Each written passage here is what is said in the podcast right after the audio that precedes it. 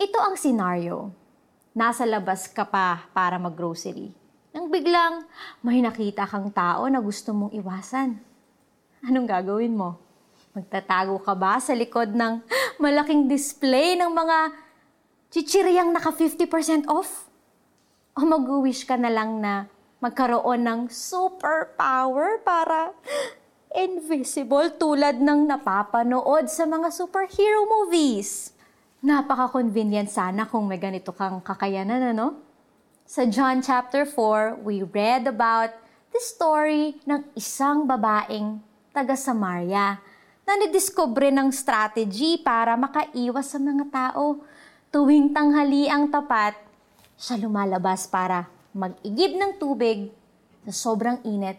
Walang ibang gumagawa nito, kaya nakakaiwas siya sa mga chismosa na madalas siyang pinag-uusapan. Laking gulat niya ng isang araw na tagpuan niya ang isang lalaki sa tabi ng balon. Inalok nito ang babae ng tubig na nagbibigay buhay at pagkatapos binanggit na alam niya kung bakit ito umiiwas sa mga tao.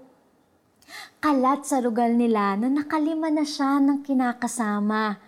Kaysa usige ng babaeng taga Samaria, inalok niya ito ng buhay na walang hanggan. Naramdaman ng babae ang pagkahabag at tunay na pagtanggap sa kanya ng lalaki.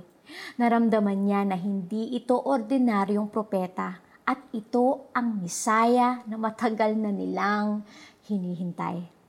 At dahil dito, nagkaroon ng malaking pagbabago sa babae na taga Samaria. Kung dati ginagawa niya ang lahat para magtago, bigla siyang humarap sa mga kababayan at ipinagsabi sa ibang nakausap niya ang tagapagligtas na magbibigay ng kapatawaran sa lahat ng mga kasalanan. Kung iisipin natin, walang panama ang superpower of invisibility sa power ni Lord to change lives. Your shame is taken away by Him.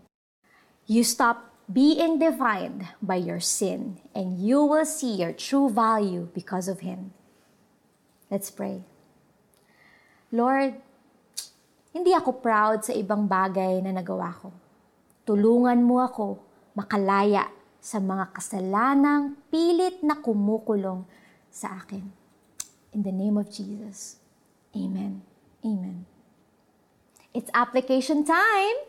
Today, Take time to reflect on the sins that imprison you. Humingi ka ng tawad sa Panginoon at tanggapin ang kalayaan mula sa kasalanan na siya lamang ang makakapagbigay. Ngunit ang sino mang uminom ng tubig na ibibigay ko sa kanya ay hindi na muling mauuhaw kailanman.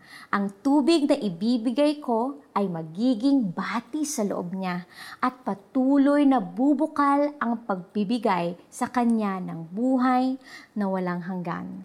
John chapter 4 verse 14. See you again. I'm Jamie Santiago Manuel.